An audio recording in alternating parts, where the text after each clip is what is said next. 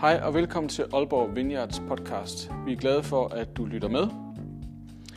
Den her episode er en medvandringsepisode. Det er sådan, at vi både har prædikner for vores gudstjenester, men også medvandringsandagter. Og i dag så er det en medvandringsandagt, som du skal lytte til. Velkommen.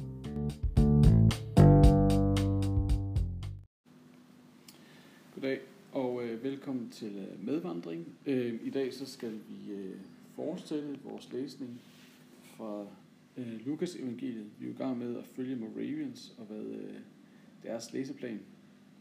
Og øh, i dag så skal vi læse fra Lukas evangeliet, øh, kapitel 1 og øh, vers 57.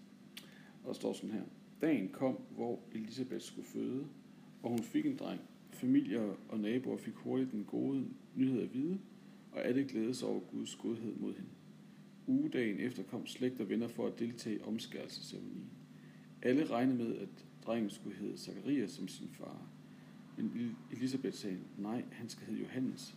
Hvorfor udbrød de? Der er ikke én i hele familien, der hedder sådan. Så spurgte de med tegn og fakter barnets far, hvad han ønskede, drengen skulle hedde.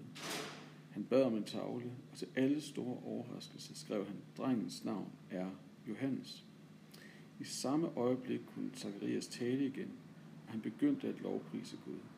Naboerne blev slået af forundring, og beretningen herom gik fra mund til mund over hele Judæas højland.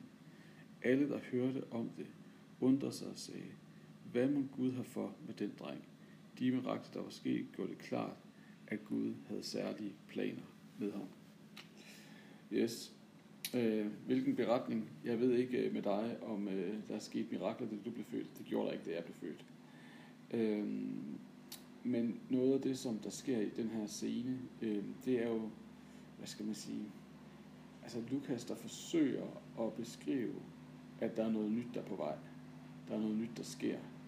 At en del af det at følge efter Jesus, en del af det at tro på Gud, er, at noget nyt er på vej. At der er en ny virkelighed, der er en ny menneskehed, der er noget nyt, der er på vej. Og det ser vi på forskellige måder. Det ene er jo det her med, at familien udbryder.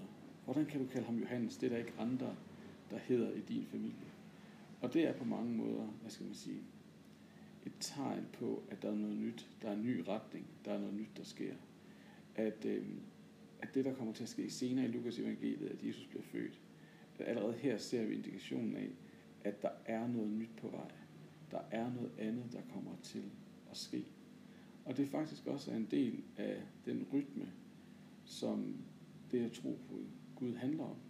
At han ønsker at lade noget nyt ske i vores liv. Der, der er en ny fødsel. Der er noget nyt på vej.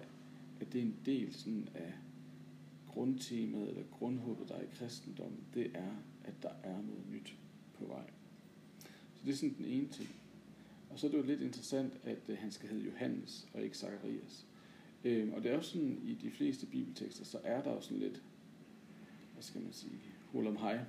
Øh, eller ikke hul om hej. Der er, sådan, der, der er altid sådan the issue behind the issue. Øhm, og der er selvfølgelig det tydelige mirakel, at øh, Zacharias han kan tale igen. Øh, men, men de jødiske forfattere, de vil altid også gerne ligesom give nogle hints, at der er noget, som, som ligger bagved, som vi også skal fange. Og, øh, og noget af det, som der, vi skal fange her, tror jeg, det er det med navnet. Zacharias betyder Gud husker, men Johannes betyder Gud handler nådigt.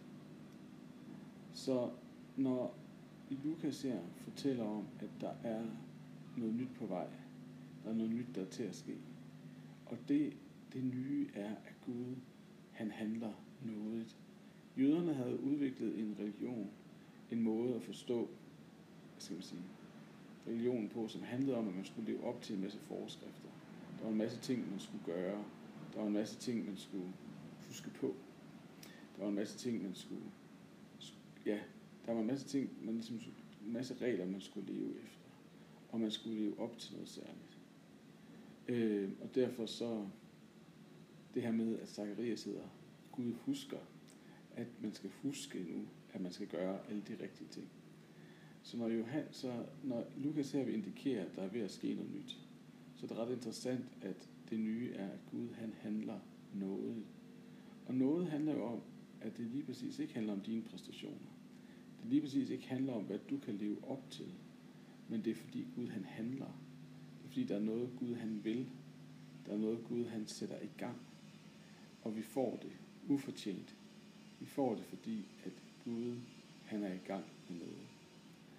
Og øh, det tror jeg er et helt vildt vigtigt ord til os, at øh, vi som kristne, som troende, som disciple, at, at vi faktisk tager imod det her nye, som Gud han er i gang med.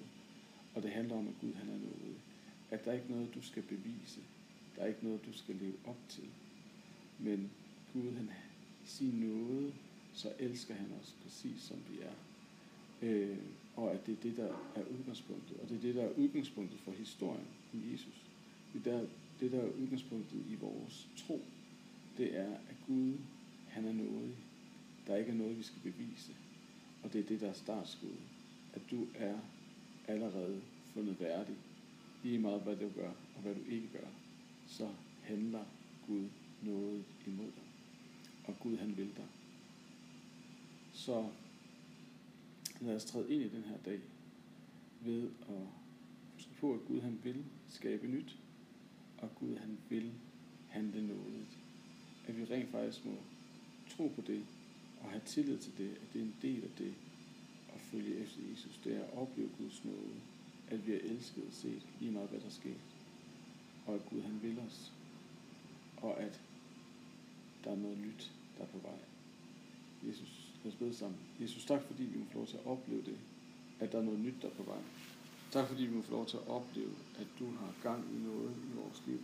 Noget nyt. en tanke, fordi vi også må få lov til at opleve din nåde. Vi må få lov til at opleve, hvordan at du giver os din ufortjente kærlighed. Og vi må få lov til at opleve, at vi er altid allerede elsket. Yes, ha' en god dag. Jeg håber, I nyder at læse Bibelen sammen med mig. Det er interessant og spændende, synes jeg. Så øh, vi ses i morgen til en ny medvandring. Ha' det godt.